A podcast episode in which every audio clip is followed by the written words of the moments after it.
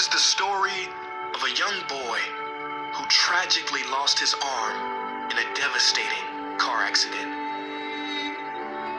Years went by, but his self confidence was left behind.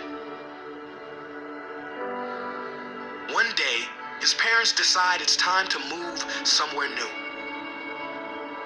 So while looking through some boxes, the boy came across an old martial arts magazine. And from there, he quickly signed up to study judo. The boy began lessons with an old Japanese judo master. The boy was doing well, so he couldn't understand why, after three months of training, the master had only taught him one move. Sensei, the boy finally said, shouldn't I be learning more moves? This is the only move you know, but this is the only move you'll ever need to know, the sensei replied. Not quite understanding, but believing in his teacher, the boy kept training. Several months later, the sensei took the boy to his first tournament.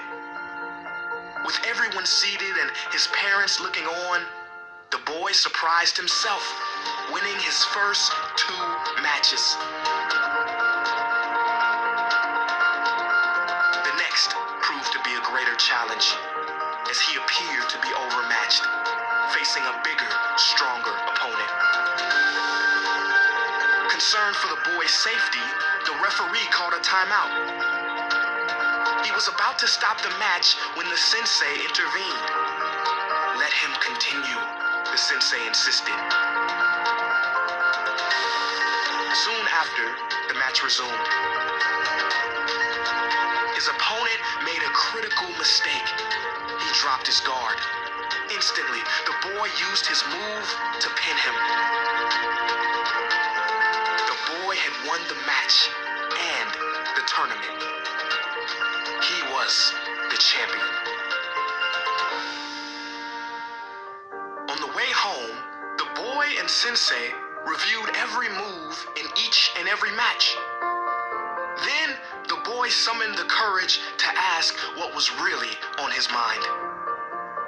Sensei, how did I win the tournament with only one move? You won for two reasons, the sensei answered. First, you've almost mastered one of the most difficult throws in all of judo. And second, the only known defense for that move is for your opponent to grab your left arm. The boy's biggest weakness had become his biggest strength.